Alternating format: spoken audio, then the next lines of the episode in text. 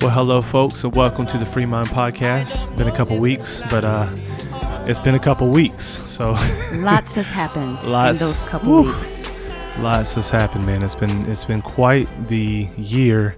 I was thinking, man. Uh, sorry, I'm not supposed to start, you know, making jokes this early in the episode, but Go for um, it. if you had, you know, if you were at a uh, what do you call the New Year's Eve services? New were Year's you- Eve service. Is that what you call? I thought I had. I thought I had some special name. I don't know I think New Year's Eve. Uh, Okay, yeah. I Uh, midnight, what, like- something. Yeah, one of those Sorry. special. I forget uh, whatever it's called. Yeah. Um, if you were there in 2000, like bringing in 2020, sure. And the prophet, pastor, evangelist, whoever was on stage said, "This is your season this year," just go on and write them as a false prophet. Exactly. Get Uh, out the stones right. because they lied. They, they they were not walking in that truth. So, Oh. uh, anyways, um, this is this is this is not the world's season. You're not 2020, crazy. The world has gone mad. It's not you. It has gone mad, but the Free Mind podcast carries forward, there y'all. go. Here so we we're are. just no matter what happens, we're gonna try to keep doing this podcast. So Amen. by, so the, hey, by folks, grace of God, how y'all doing out there? Y'all yet holding on? Because we are we are. trying. Yes, No, we are. We're good. No, we're good. And me, just me and Nerva today, uh, hanging out in the studio. Brother, brother Robles, he has some stuff We going miss on you, Robles. Uh, in, in in Florida. So y'all, y'all just pray. He's he's Mhm. got to he's got to bring the word next weekend at his church. Yes. So. But anyways, uh, before we jump into today, man, it's going to be you know quite quite the subject. But um, just want to remind you that our our sponsor and our friends at Impact 360. You know, I cannot promote their gap year program enough. It's just, uh, I th- I think so many people that are being raised up right now as articulate voices in our culture. Um, and I won't go through and list them all, but many of them did not go to college, did not graduate college, Mhm. and I think they are articulate because they didn't graduate college. Oh, you are so I ju- funny. you know, partially play. I'm I'm, a, I'm an advocate of good education, but unfortunately, our our um, universities have been commandeered Be kind. by many uh, let's let's just say destructive forces and Yeah. destructive ideologies. Mm. And you know, I'm j- all joking aside. We I've seen many people, man, go go to university and just be so influenced in a negative way by the ideologies and the systems that are involved there, especially today, man, as it's getting more and more crazy. Um, the stuff they're teaching the students, the Mhm. brainwashing that's going on, the the lack of education, and the putting forth of indoctrination. Mhm. And so, you know, if you're if you're gonna have to send your your kids to university or, or school, I would say you know check out schools like Hillsdale College and Liberty University too. They got some good Mhm. programs there. But um, if you're not gonna send them there and they're gonna go somewhere else, send them to Impact first um, to their gap year program, and it will really prepare them. Um, and even if they're going to go Liberty, I'd say do that too. But what what it is, they get a whole year of in depth training, leadership training from a biblical perspective Mhm. they learn the Christian worldview. They earn, they learn, you know, how do you, what is, what does God have to say about, you know, psychology, about government, about the arts, and also reasons uh, to know what we believe as Christians and also how to articulate it and how to defend it. And so they're really given the armor they need, the necessary armor to be not only get through college after that and university, but to actually thrive and make a difference for Christ. So, Gap Year program at Impact 360, check it out. Um, just can't recommend it enough. So, man, you know, part of the reason we are coming to this two weeks later is because there's just it's it's like a daily deluge of events hitting us and yeah. you know, one of the last things I want to do these days is be um, reactionary and and um, what's I'm I'm looking for the word I can't find it right. When when you just kind of like have a knee jerk Mhm. Reactions to everything and just jumping in the noise. There's so much noise going on, and um, you know, I, I didn't want to do that. I know that some of these subjects are so touchy and it requires nuance and, and kind of like slowing things down, critically thinking about it from a biblical perspective. And so we wanted to just give it a little bit of time before we jumped into That's the good. George Floyd thing and the riots and and all that's going on. And we're going to get to that. I think there are some things we need to express that are concerns I have right now for the church and how we are responding hmm to this crisis. Um, and I won't give too much away here, but but I think there there's some good things we can do right now, and there's some very very destructive things we can do. But before even getting into that, what what I think um, the thing that keeps sticking out to me over the past two weeks, and we just heard a message on this too today that was confirmed really a lot of what I was feeling, and it was the idea that one of the most needed things in the church right now is discernment. Mm. We really have to be a people who have discernment. The deception is so incredibly strong and seductive right now. So good. So discernment, you mean being able to look at what you're reading on social media and tell whether this is truth or lies. Yeah, so I think yeah, discernment, being able to tell, you know, truth from falsehood, Yeah. uh, good from evil. Good from Just evil. The whole seeing gamut. Just want to make sure. Yep. We're and so Same terms. Exactly. And so, you know, Isaiah, I think it was the prophet Isaiah, right, that said truth has stumbled in the streets. yeah. And I think we are in that season right now where that is um, extremely Exactly. true. The truth has stumbled in our streets, Yeah. it's stumbled in our airwaves. And I want to say this too, at least being able to um, or desire to do the research to find out if something is true or false and not, you know, we I hope we know by now that everything we see across social media is not factual. It's not always true. It's always there's always an agenda, there's a spin on it. So what are we to do? Yeah. Yeah. So and it can be discern- hard. It You- can be challenging. You know, there's like, I mean, with YouTube this day, these days, you don't. Sometimes you don't know who to trust. Like, is this a, is this some kind of crazy conspiracy theory, or is you know the mainstream scientists are they the conspiracy? Right. Like, who do you, who do you trust? And it can be really overwhelming. And what I love is that over time you can look back and see because Yeah. God uses time to reveal certain things. And if you are looking and you are sort of discerning, you can tell and see, okay, this is bogus. Yep. And so I think Yeah. uh, oftentimes time is our friend. There you know, go. unfortunately, sometimes we do have to speak into things. Sure.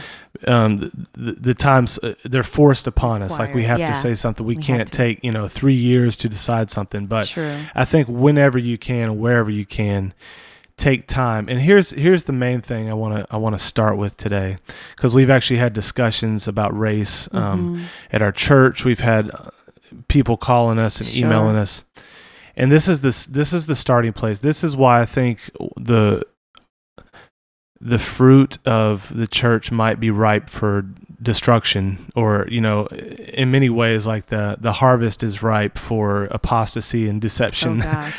um, because go you know there there is I think what many people have pointed out we broadly speaking there has been a dearth or a lack of the preaching of the Bible Wow. in a comprehensive manner in our churches that's fully orbed and we- we're not really equipped to think biblically by and large Oh, the person boy. in the pew Okay.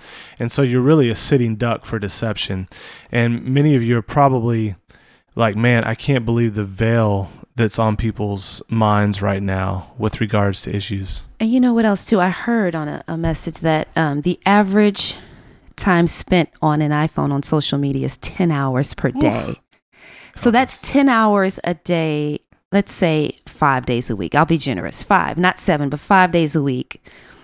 And then you go to church on Sunday morning for a few hours. And if that's your diet, if that's your biblical diet, you are deceived. You are brainwashed. You're not being able to discern at all. So it's like here we are. What's your um what's your intake? What's Yeah. your uh diet looking like? And so where you we if you're not in your word daily, you know, I used to say three times a week, but today it's these times require daily time with God, daily study to even stay sane, to stay Christian, Yeah. to stay afloat above all of the the onslaught, the deluge of deception that's going on right now. It's crazy. It's crazy. And you know, I have a high respect for research. I have Mhm. a high respect for, um, you know, rigorous intellectual pursuit, but I but here's the interesting part. Okay. It's not enough.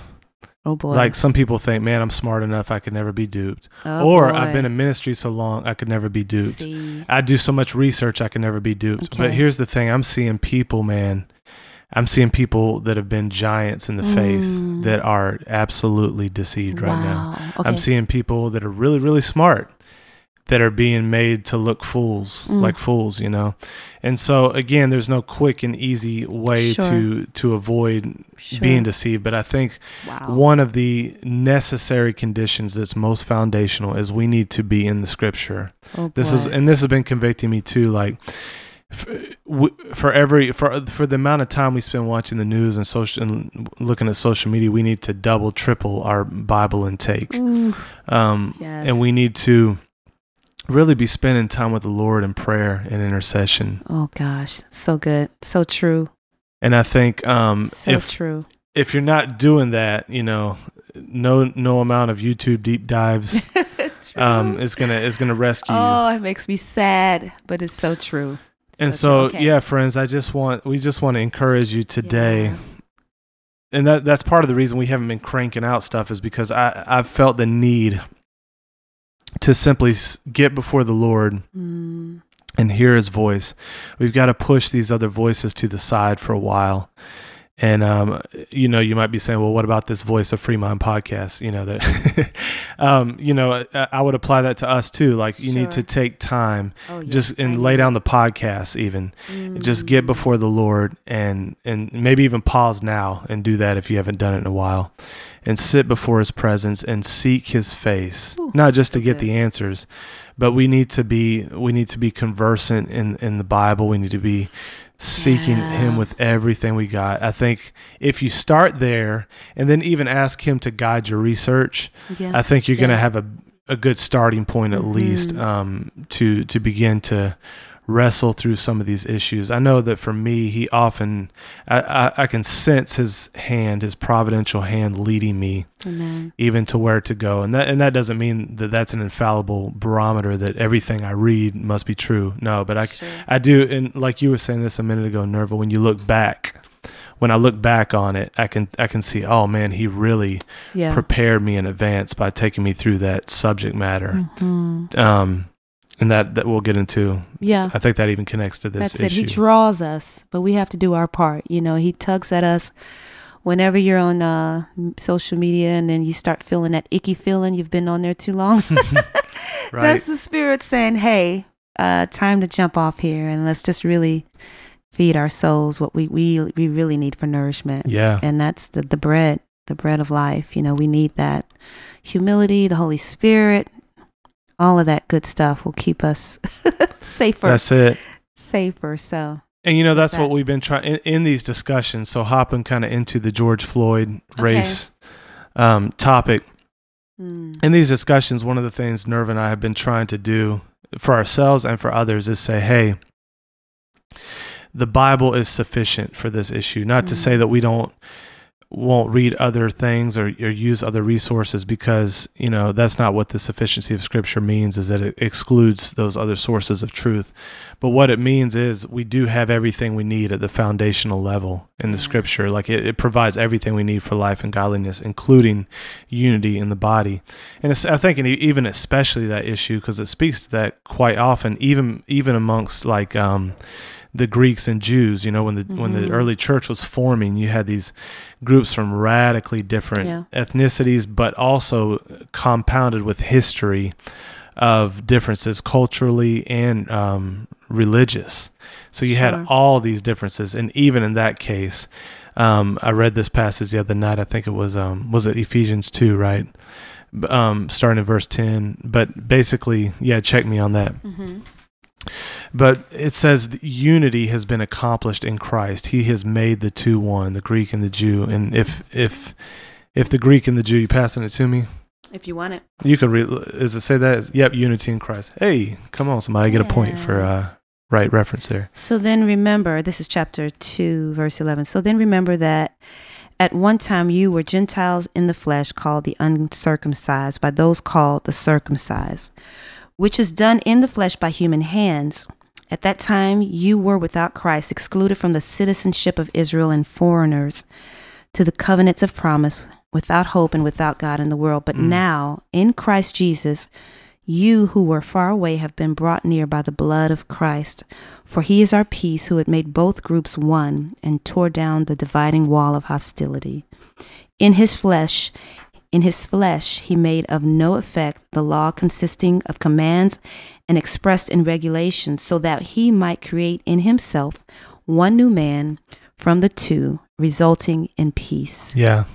And I think, you know, that it's a beautiful chapter. It, go, it continues for there. But what I said the other night was he he did that. Like he already Yeah, did that. And done, yeah. so the That's question good. is, or, you know, the thought is, well, why don't we see that sometimes? And I Mhm. think, I, I said it's kind of parallel, I think, to sanctification Hmm. because really, you know, Christ not only purchased our forgiveness, which we call imputed righteousness, but he also purchased our sanctification, which we sometimes call, which is our imparted righteousness, where he Mm.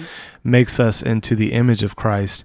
And what keeps us sometimes from walking that out is we walk in the flesh, we walk according to the old man. So Yeah. I think the idea here with the unity is when when we're not seeing unity, something's going on with our flesh. Um, we are buying into the systems of the world. We're not being transformed by the renewing of our minds according to the scriptures. Yeah, that's it. And um, so so I think step one is going to be recovering the unity that's already been given to us in Christ by Yeah. the Spirit and the Word.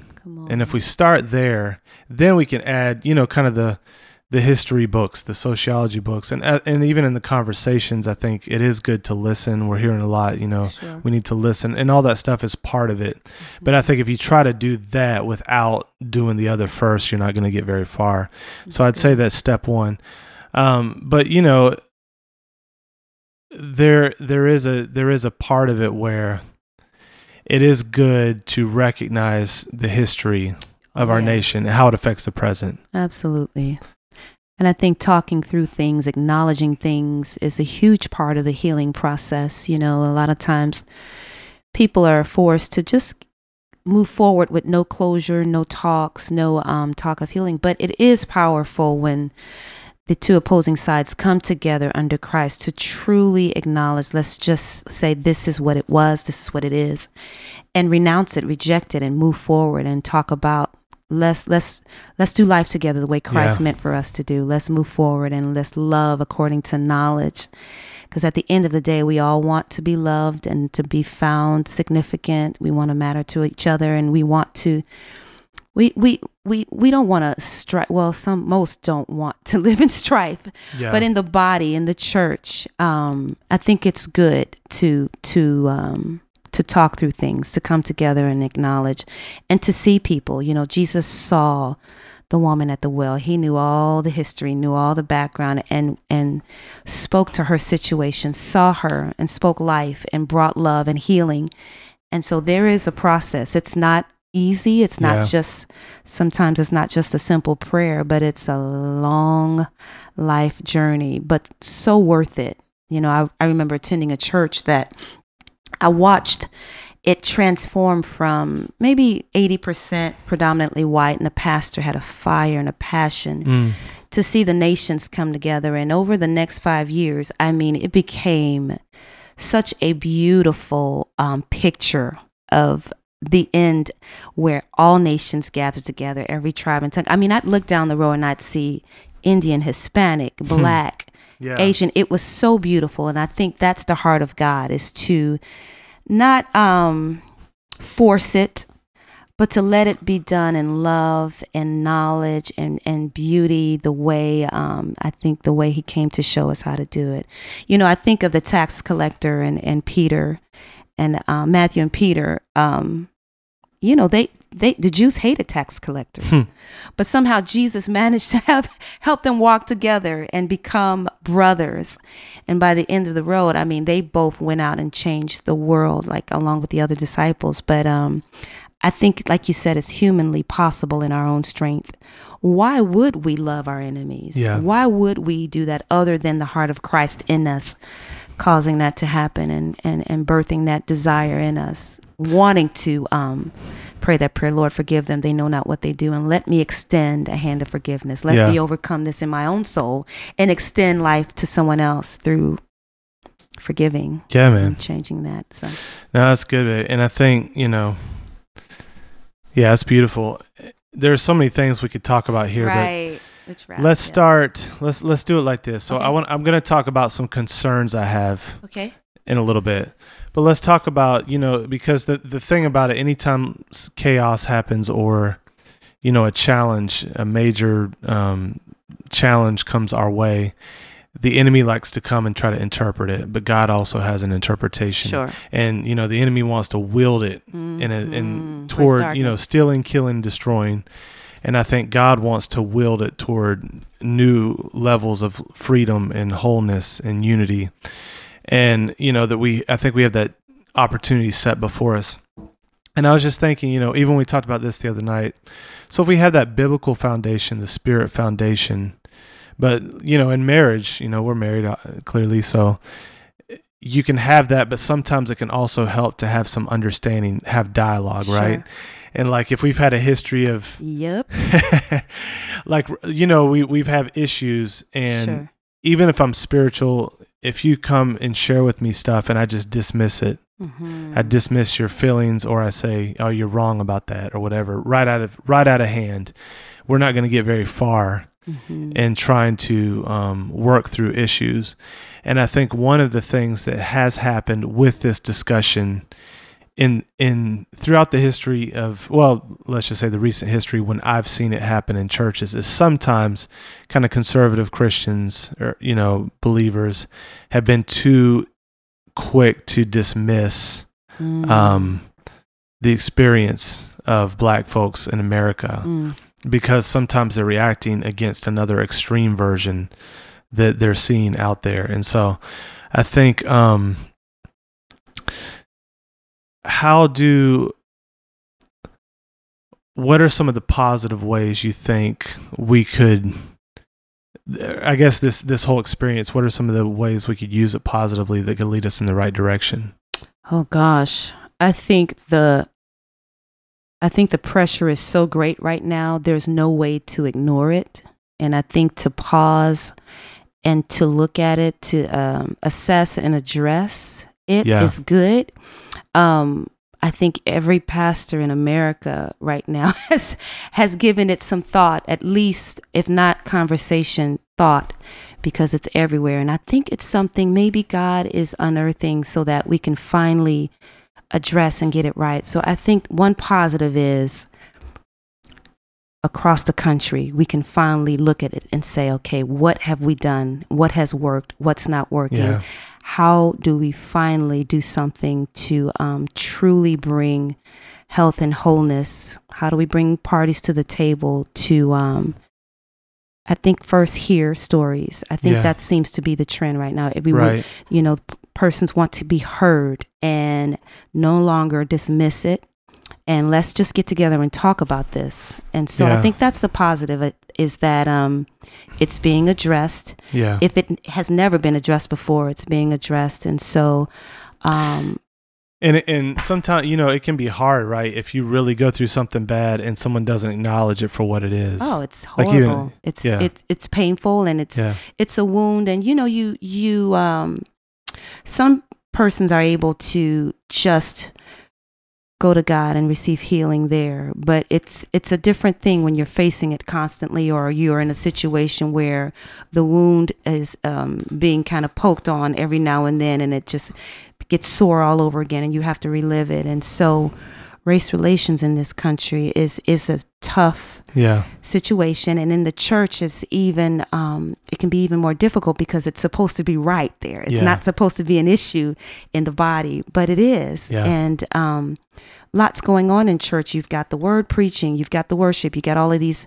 activities and studies but doing life with people is where um, it happens where Yeah. either the rubs or the relationships are forming properly or um, being um, lived out and so when you have a multicultural church and you have um, cultures that have never been exposed to other cultures before um, it's good to just kind of just let's let's just gather together. Let's do life. Let's see. Okay, you what what do we have in common? What's different? What can I celebrate about you? And the Bible speaks of that. Lift the interest of others up above yourselves. But Yeah. that takes intentionality. It takes you have to intentionally is that the right word? Intentionally Yeah. do it. Or um, the love of Christ in you compels you to. Um, it's easy to just be selfish and just Yeah. focus on yourself, your own culture, what you're just used to. But um, I think God calls us to the high calling of really seeing people for who they are, celebrating others where they are, and and noticing when there's pain, noticing when there's uh, a wound that needs healing, and the body plays a huge part of that. So I think that's another positive is the healing that can come when we gather together and um, address. For sure. And I think you said this a minute ago, but what can compound the pain at times is when the church has fallen short. And it has, you know, and I th- so I think there's a couple things going on. Um, there's a real tendency in our culture and in our education right now to completely vilify the, the America Okay. um, to reinterpret the essence of the nation. There's something called the 1619 Project. If you're not aware of it, I think they partner with that? the with the uh, New York uh, Times paper in some kind of way. But it's basically it re it, it it completely gives a different framework to America and says America really started in 1619 when slavery when slaves were Mm, first okay, brought to okay. Virginia and that's the essence of America it's plunder it's um, racism it's slavery it's you Mm. know it's it's basically the we're an it's an evil villain on the world stage and sometimes that that extreme version is what's that's really what kids are being indoctrinated in so conservatives sometimes will react to I that Okay. by over um, whitewashing the history of America and making it sound like no, no, no, It was all it good was and all perfect, good yeah. and it wasn't it wasn't ever that bad, you know. And I think I don't think many thoughtful conservatives do that, but sometimes by the time it gets translated down to your middle school textbook, it can it can appear like oh, Mhm. America was so perfect. Mhm. Not the middle school textbook these days, but sure. you know, then, maybe 30, yeah. 40 years ago. Um, and so I think what happens is you get folks that are, um, they have kind of a naive understanding that, you know, America has always been the good guy, never did anything bad. And then they're kind of taught this, you know, 1619 doctrine and the you know america is the evil and and often it looks really attractive to them so they jump into that um really revisionist history which is completely faulty and, and misinterpreted on many many levels Mm. but i think one one of the things that can help is to have a kind of eyes wide open understanding of, of the history of america to see the really really good and amazing things that god did through Mhm. the birthing of this nation, but also the deep and evil sin that happened and its application in many cases to not only the Yeah. indigenous people that were here, but also um, black folks and others who were, you know, different times that have um, really have historically been systematically oppressed, um, Mhm. enslaved, and Yeah. then, you know, codified laws that were aimed at their um, destruction. And so I think we have to have a realistic understanding of that.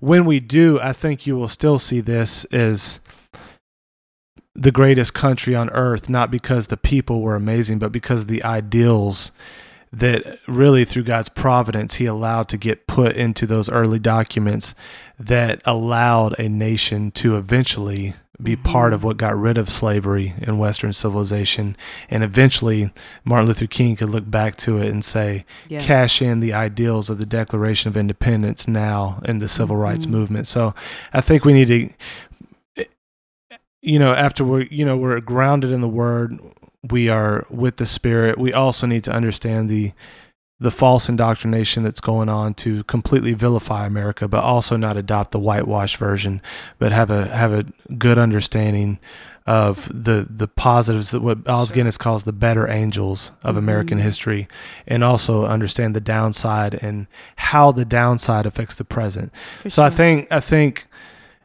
that can sometimes be a helpful discussion for people that have never thought about it, like that might just assume, well, the past is the past and it doesn't really mean anything.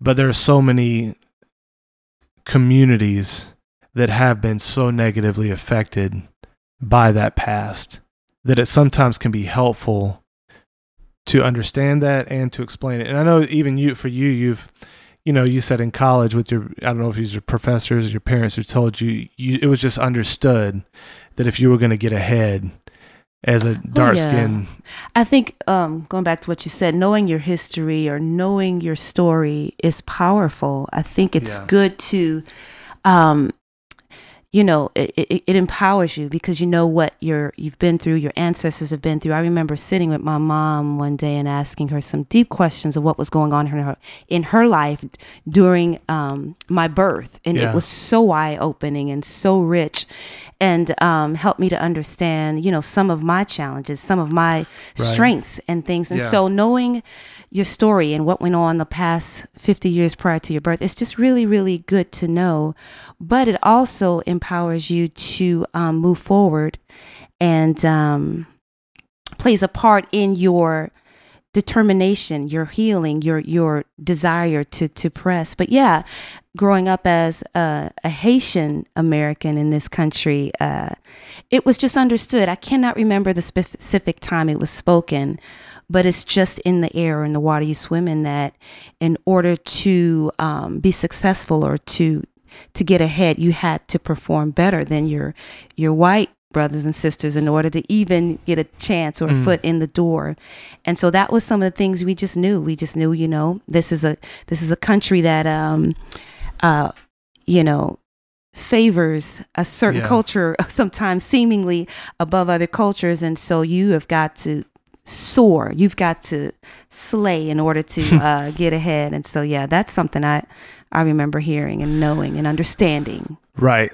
Yeah. And it's good, you know, I think for some people that have never even thought about that, like these occasions can offer the opportunity for someone to have, you know, just none of us are are omniscient and we all have a small sliver of experience, Oh, human yeah. experience. So we're all always going to have those moments, but I think particularly with black folks in this country, the history of it is good to for these times to maybe cause us to step back and say, "Man, that that is that is something." yeah And I think we could still say, "Man, greatest country on earth, nowhere I'd rather be." And there's a reason everybody wants to come here, and those reasons are because of the again because of the fundamental ideals Yep. um, that that God sovereignly and providentially put in this nation, while still admitting yeah. the downside and the um the evil that was committed and how that evil affects the present. And then raises questions like well so so how then shall we live? Right? Like Yeah. what should we do about it? And then Now, yeah.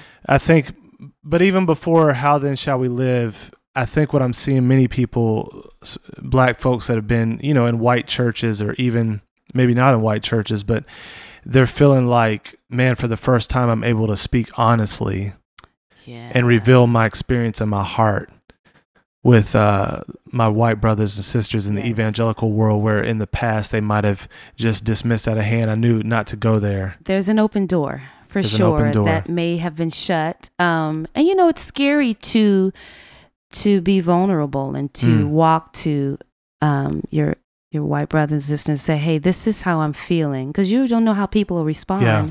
but i think like i said one of the good things that i don't know maybe you know the enemy means for bad but god turns around for good is that um there is an open door for us to possibly get this right or at Yeah. least start the healing process because um it's just real you not everyone has the same experiences but Right. there are some experiences here that Some don't re- don't don't right? don't reflect the kingdom even in the church. Yeah. and so it's you've you've had your um run-ins or your your rough edges because of race. And so now i don't think we don't want to be here 100 years from now. We want to come to the table. We want to say hey why is this an issue? What is the issue? Let's reject it let's reject racism let's reject looking at people sizing them up because of the color of their skin and let's reject um, not hearing people not hearing their story or not being willing to um, if you're able to um, play a part in Yeah. that process. And for the and, true brother and sisterhood Right. in Christ. exactly. Not this forced, Yeah, it's we'll- cool now to have a black person on the worship team. You look, you know, and I, I and I get that. You start somewhere, like I said, what the enemy means for bad. Sometimes what doesn't start out super pure, it ends up being an awesome thing because God can turn it around for good. But um yeah, I think all over the country there's definitely I'm seeing awesome prayer walks.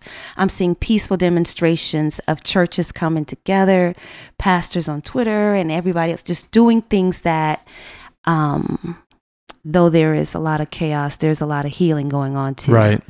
And I love that. No, that's that's. I think you're exactly right, I love and that. yeah, we haven't had too many. I would say overt racist things happen as an interracial couple in the church. We've had, you know, maybe a few over the years, um, but not too many overt things. I think there's been a lot of progress in that sense. Um, you don't see too much, or I, I, I don't notice too much of that anymore. When I was a kid, I probably might have seen a little bit more, and then maybe my granddad's day a, a lot more. Uh, and then you know Tony Evans' book Oneness Embrace, he talks about his history in the evangelical church and how he did face, in many cases, um, unfortunately, some overt racism. And he ended up being the first African American to graduate with a PhD from Dallas Theological Seminary. And the process toward that was a bit challenging. I Mhm. heard even Martin Luther King was denied some conservative seminaries um, Yeah. because of his skin color, and that which is why he ended up going to a liberal seminary, unfortunately Jeez. and that you know influenced some of his theology in a negative way but um you know that that history is unfortunate on the other hand it was it was the christian witness that broke the slave broke the back of the slave trade in the UK through William Wilberforce. It was what drove Martin Luther King and the civil rights movement.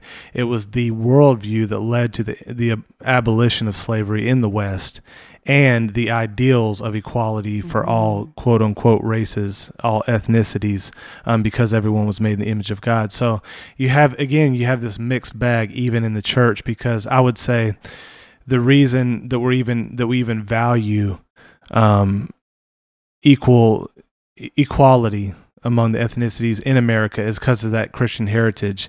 Yet Mm. there were times in our in our Christian heritage, particularly in the South, where the church didn't live up to that standard, and they let the culture influence the way they even interpreted and applied the Bible. Mm. And it, it- I would say misinterpreted and misapplied the Bible Sure. and so we're in this mix. But but I think nowadays, um, where I see where I see a lot of opportunity, I think is is in these discussions to understand where people are coming from, to actually reach out and get to know people across historical boundaries where we may not have in the past Mhm. but also maybe I was thinking about this example the other day. Like, you know, occasionally we'll we'll get into it. We'll we'll get have a have a fight or something, and then later on when the emotions cool down, I'll be like, so, or you'll be like, when you say this, here's how it makes me feel, and I was like, oh, I don't even mean it like that. Like Yeah. I don't, you know, and and there are sometimes like cross culturally.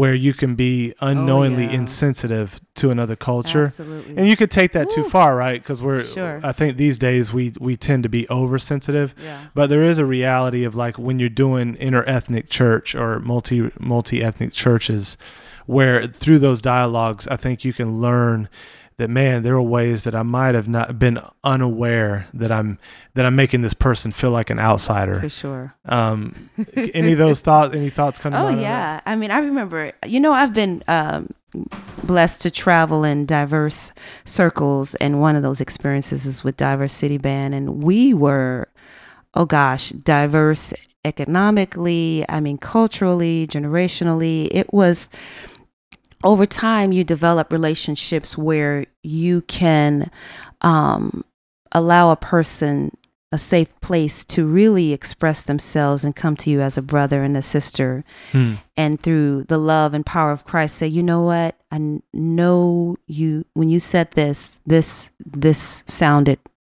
awkward to me and it makes me feel like this.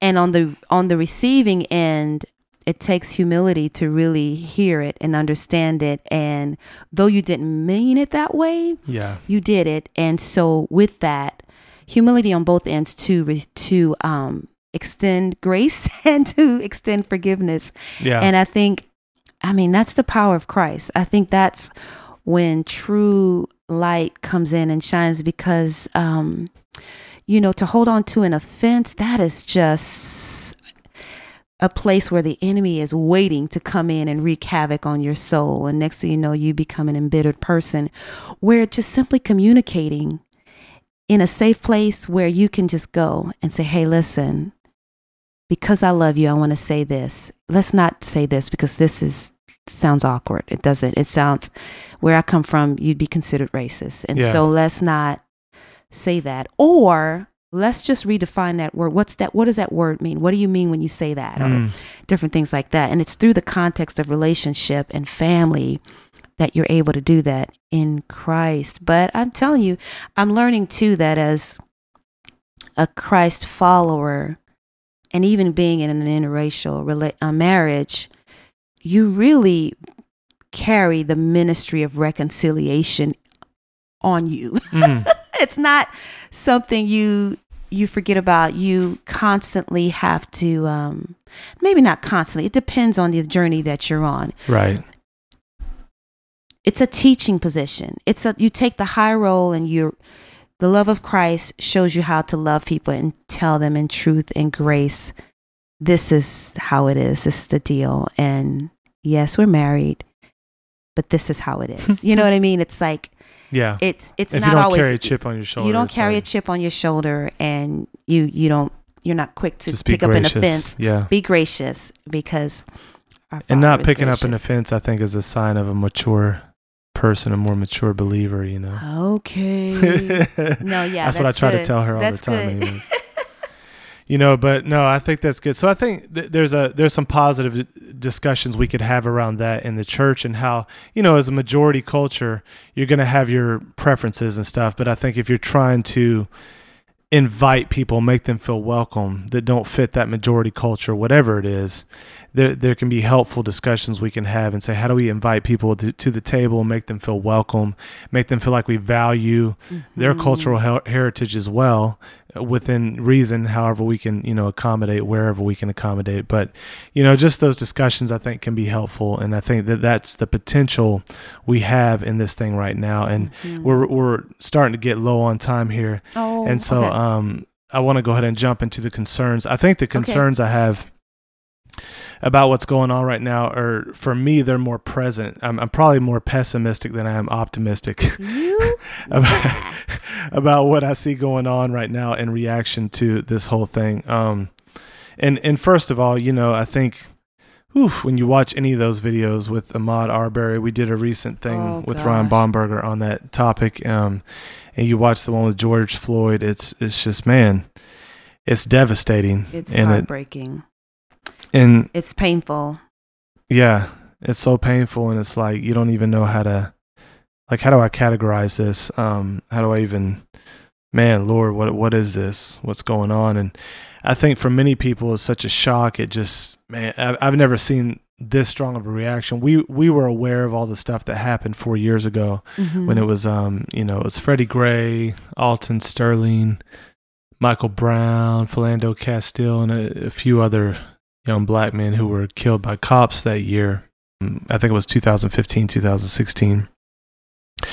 And at the time, you know, that's when we put out our song Brother, and we were trying to encourage kind of this unity in the body, unity among among ethnicities, and and there was this whole battle going back and forth um, in this issue. Well, I I didn't know a lot about the ideologies that were being tossed around at the time. I I remember during that time we were actually in Chicago. We went to see Cornel West speak uh, downtown, and then we went to uh, yeah in Chicago.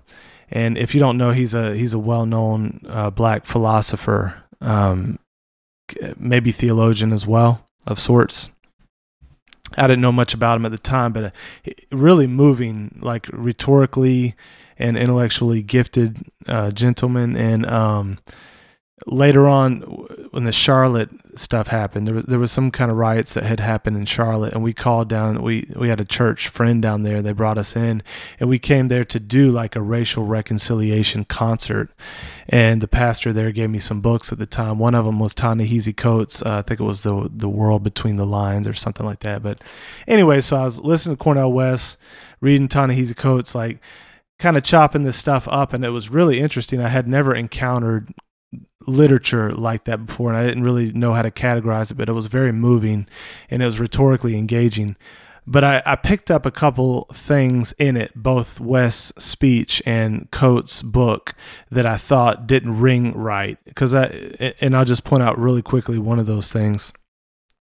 I had studied epistemology before pretty in depth. The, that's the philosophical branch that deals with theories of knowledge and how you come to know things. Well, I noticed in Coates' book that he was saying, you know, basically, if if you are a, a white person, then you should you should always believe the black person about. For instance, if they say America is racist, Mm. it's true because they're black and they would know because they're on the downside. And I thought, huh, epistemologically, that's an interesting thesis. That's going to throw you into some problems because different people are going to say different Sure. stuff on both of those. So I didn't know, I didn't know the terminology at the time. Voddie Baucham has a um, a teaching on YouTube called ethnic Gnosticism. I didn't know that he kind of coined that term to describe this point of view but I knew something was wrong with it. Anyways, fast forward, I start seeing all this stuff go going on, and um, that eventually I discovered was called critical theory.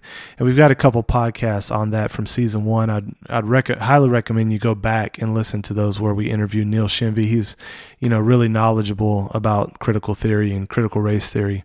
In fact. Next week, our episode is going to be on critical race theory with Neil, which is a bit different from critical theory, but a lot of overlap. So you'll want you'll definitely want to check that out.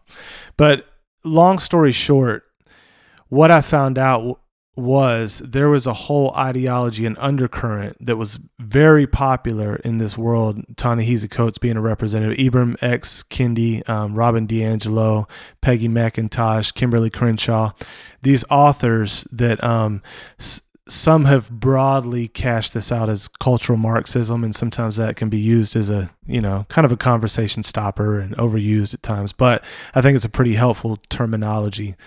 But anyways, what I what I noticed was on the back end of the George Floyd thing, I started noticing many church leaders and churches recommending some of these books to educate themselves. Mhm. I started noticing people say, "Hey, here's what you need to read if you really want to um, kind of ally with the black community in this season." And because I have been down that road and because I've really researched that stuff in depth, I know the dangers. that the ideology itself is actually poisonous and it's quite harmful to race relations and I would say to the black community. Um, so there's there's one piece of it was going. To, in fact, like the next, it may still be, but the top two Amazon bestseller books were Robin DiAngelo's White Fragility and uh, Ibram X. Kendi, um, How to Be an Anti-Racist. Anti-racism is a whole category of kind of applied critical race theory that's real popular right now. It redefines terms like um, racism, white supremacy. It it broadens all those terms.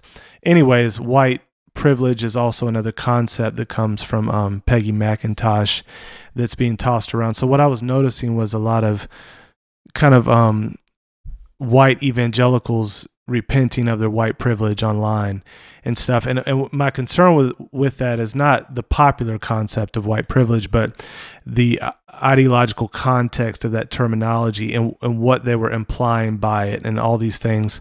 I, I, I thought to myself, man, I'm, I'm really concerned that the enemy is using this occasion to bring in an anti biblical ideology into the church even more.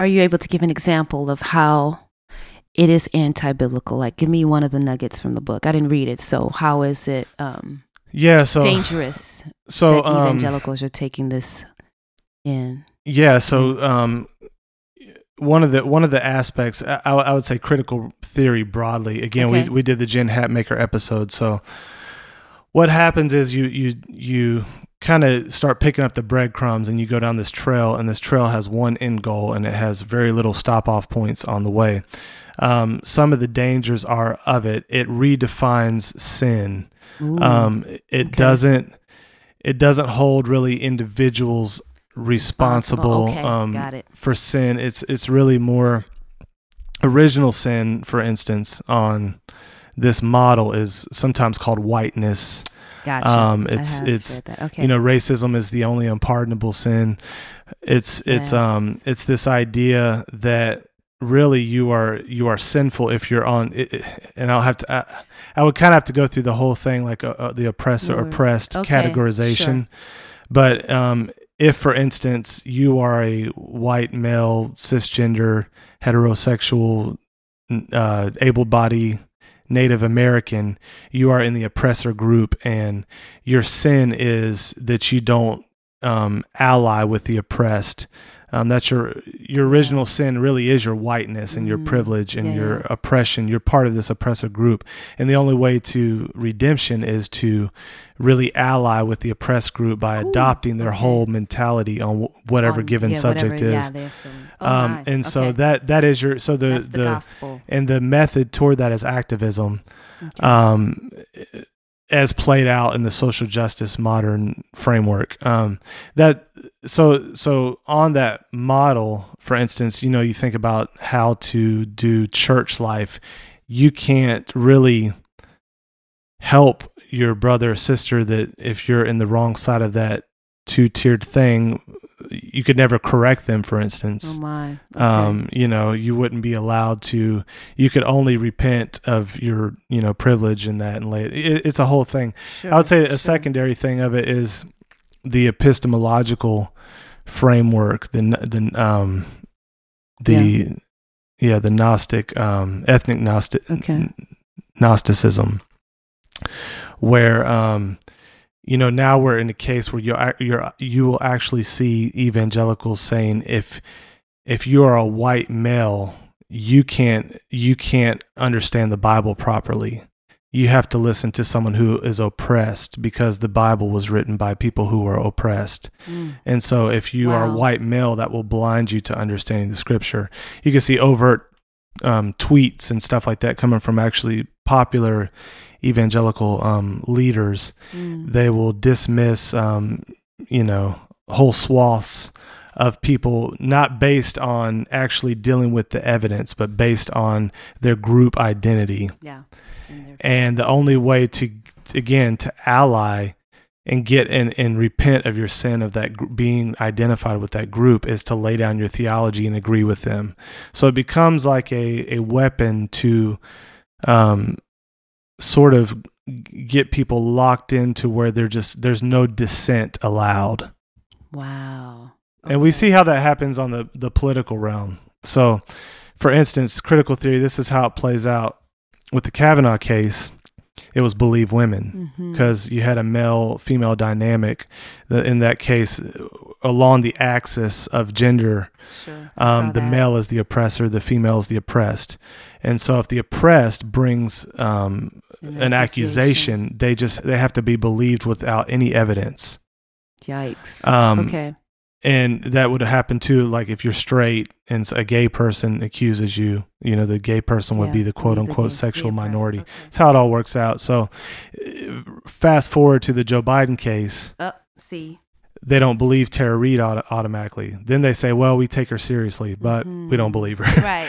um, so what it what it is, it's a one way weapon. It's really it's a it's an applied postmodernism because it's used to ward off any Mm. any need to bring evidence to bear or any objective pursuit of knowledge. wow. And it just says all of that is power play, and we're just going to utilize it for whatever we want. So you can see how that would easily undermine Christian truth. Mhm. Um, another one quick other aspect of critical theory, the hegemony. They think all cultural hegemony, which means like cultural norms of a dominant culture, or whoever controls the norms of a culture. It doesn't necessarily have to be the majority statistically, but just the people that control the norms. So there's more women than men in the U- U.S. for for instance, but they still call it patriarchy because the men supposedly determine what is the norm in the culture.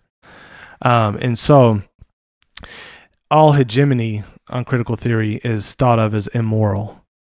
So you th- overthrow it. But the problem is, Neil says this too like the Bible is one long hegemonic discourse.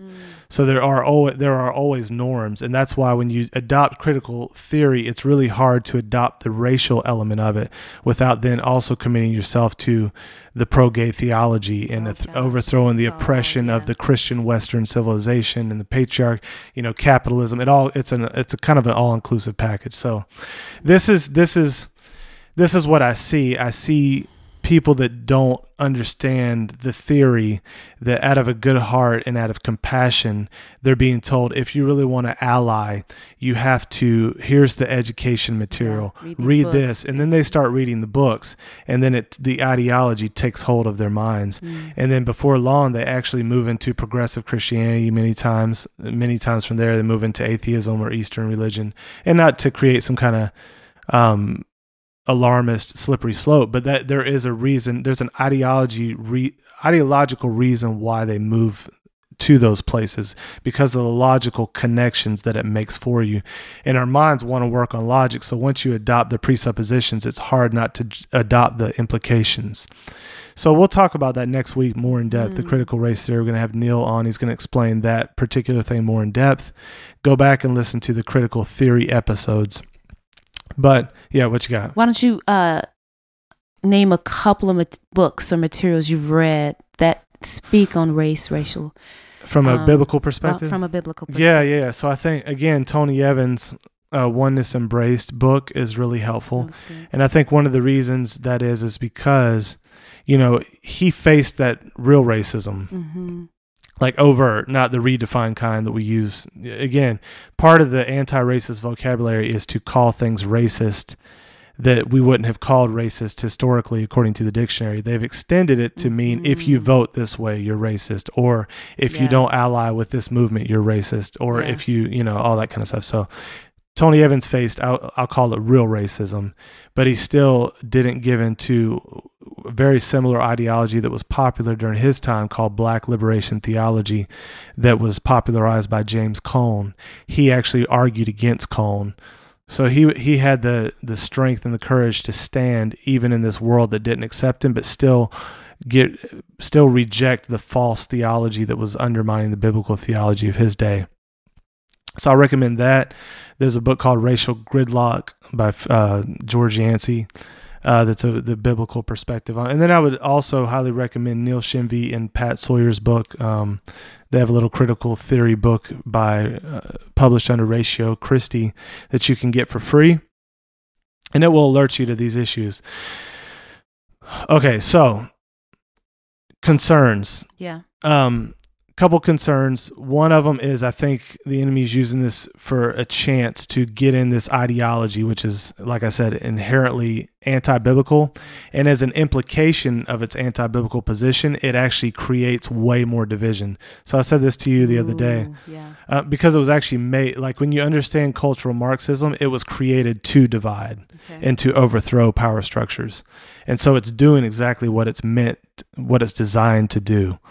And um, that's why I, th- I think we need to reject it and confront it at every every everywhere we can. And I said the other day, you know, I, I'm yet I've, I've now that we've been around this a few years, I've seen a, I've seen more and more attempts to use critical theory and critical race theory to supposedly um, you know get rid of racism, bring about unity. I've never seen it bring unity. Mm. I've seen the Spirit and the Word bring unity naturally Yeah. many times, uh, especially in our ministry in Tampa, sub 30. You know, there's just a natural unity that took place when we focused on gospel truths and the king, and we and we made space for people to dialogue and understand just kind of common sense principles Sure. but um, the other does not work. So I, I just if you are if you're at a church where they're recommending those books, um, you know, feel free to email me. I'll give you resources, but be very aware of this move right now, and you want to reject it. The other thing is. I think the political leap, um, we'll talk very quickly about this, but you know, what gets highlighted by the media, you need to be aware there's a very specific reason they highlight what they highlight. What's that meme you saw the other day with the coronavirus? Oh, you mean with the SUV? Yeah. Oh gosh, it was so funny. There was an S. It was a picture of an SUV the driver in, in the driver's seat, and it looked like the door had been open and this person was kicked out of the car, sort of laying on the side of the road. And the caption said, um, Your services are no longer needed, COVID 19. And so it was like, okay, goodbye, COVID. Here's the new tactic. Yeah. and which is all of the rioting and all of the looting. And um, it's just really sad. At one point the economy was completely affected and everyone was totally um, told to stay indoors. Don't come out. It's illegal. You have to remain six feet apart. All of a sudden that took a back seat and you Yeah. don't hear anything about it um, and all of a sudden looting is is in some places legal but it's still illegal to be out and and and just enjoy your family at a park Yeah. you might be taken to the station or whatever so why is that you have to ask these questions you have to be discerning and look out and see okay are we being played here who Yeah. are the who are these what is the agenda what are the lies and know what you're dealing with because it's Yeah. It's These guys are going gangster. The the mask is Oh, off. Um, the gloves are been off. unveiled and if you don't see it, I, I just encourage you, please go back and look at the his the last four years. I mean, media has been off for many years. In fact, we watched this speech at Harvard by Alexander Solzhenitsyn, famous Russian Christian author who had, you know, faced the camps of Russia during the communist regime. And this was in the what was it, eighties, babe? When he spoke this, I think it was eighties. oh 79 i think 79. Anyways, he was talking about he was talking about the fake news, not in those terms, but he was talking about the the misuse of media back then in the Western world, specifically in America. So it's nothing new. the The media has been leftward bent for a while, but I think now it's it's this extreme version. So you want to go back and look at what were they saying about the Russia stuff? What were they saying about the Ukraine stuff? What were they saying about um, the Kavanaugh stuff? In every case, they were saying bombshell. The you know Trump's on his way out. Trump's on his you know all this stuff, completely lying, completely distorting the truth. Now the COVID thing comes, and they want to shame everybody that's that's even thinking about going to a, a gathering if it's the church.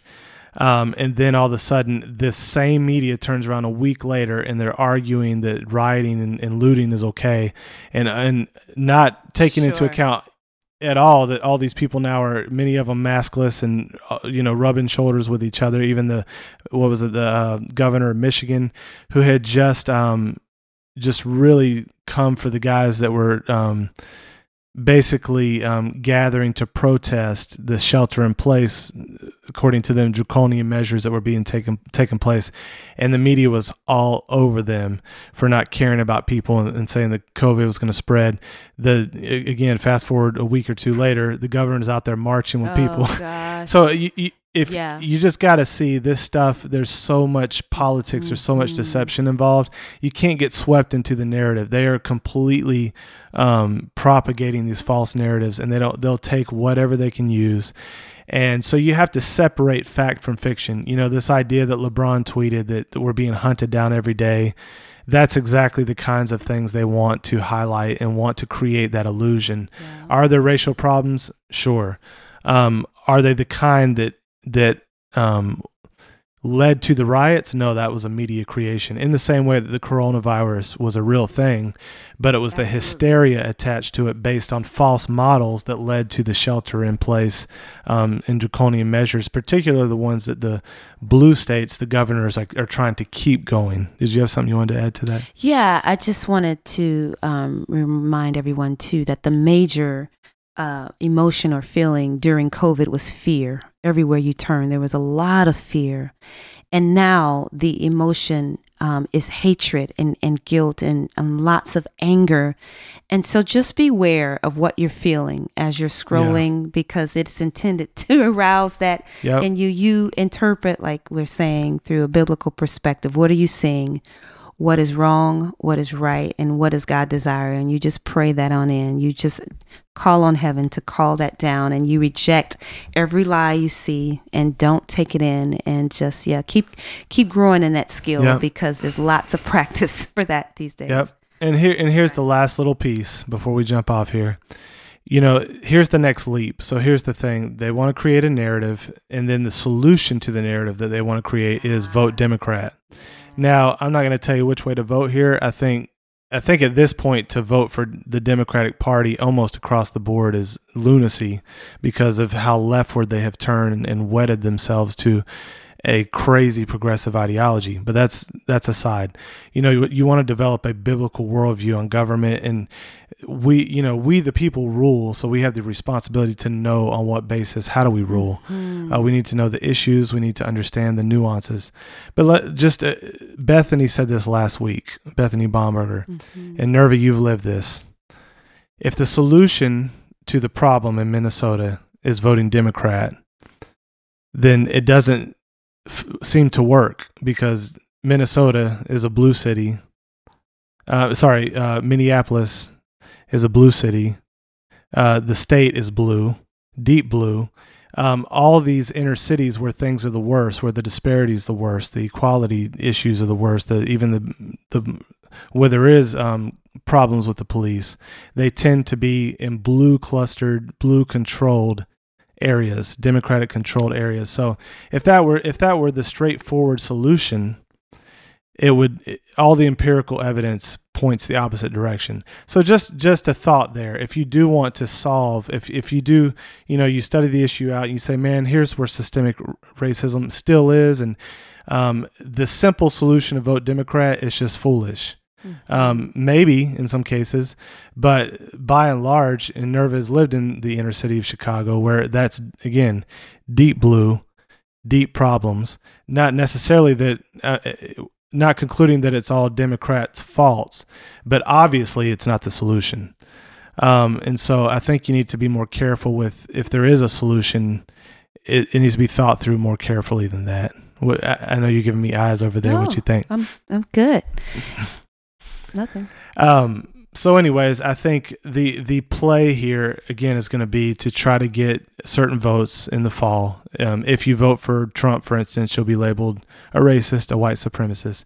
You just have For to sure, basically ignore the labels um, and do whatever you whatever you feel like you know God is calling the church to do. Uh, the, the biblical principles. How sh- you should vote. Don't worry about what people think. Don't worry about what people say. Um, but my concern is again that we're gonna just as the church, we're to adopt these this faulty ideology of critical theory. A, B, that we're going to um, adopt the narrative that's being put forth by the media, whatever it is, COVID, racism. I don't know what it'll be next week, but I promise you it'll be something to get the people stirred up against Trump. And then part three is they really want to take him down. I'll leave you with this last note. They don't hate us because they hate Trump.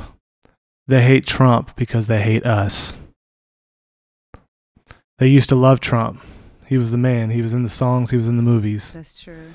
Um, what the what the progressivists have been working toward many years is exactly what's a, everything opposite of God's design for marriage, family, um, sexual ethics. Trump got in their way, and now they're trying to do anything they can to get rid of him. and that part of that includes if they can make white evangelicals who 80% voted for him, if they can make 10, 20% of them hesitant because they don't want to be called racist. And I just think that's part of the agenda that we're that we're dealing with these days. Is there racism? Sure. Absolutely. Um, are there ways? Are there things we need to move forward? Absolutely. Um, can we have? Can we utilize this to the benefit of maybe something God's trying to correct? I think so. Do we need to avoid these other pitfalls? Yes. So that's that's what I would leave you with. Any last thoughts, babe? yeah, we just I just want to reiterate that we do acknowledge the problems. We acknowledge there's a history of racism. There's still racism. What we are um, shining light on is some of the pitfalls of how we go about it that's not in harmony with the Bible, not in harmony with the kingdom of God. And so just want to help our brothers and sisters along the way. And um, yeah, that's it. That's it. Well, thank you guys. Uh, be back next week with Neil Shenvi, Critical Race Theory, and uh, see you soon. Blessings.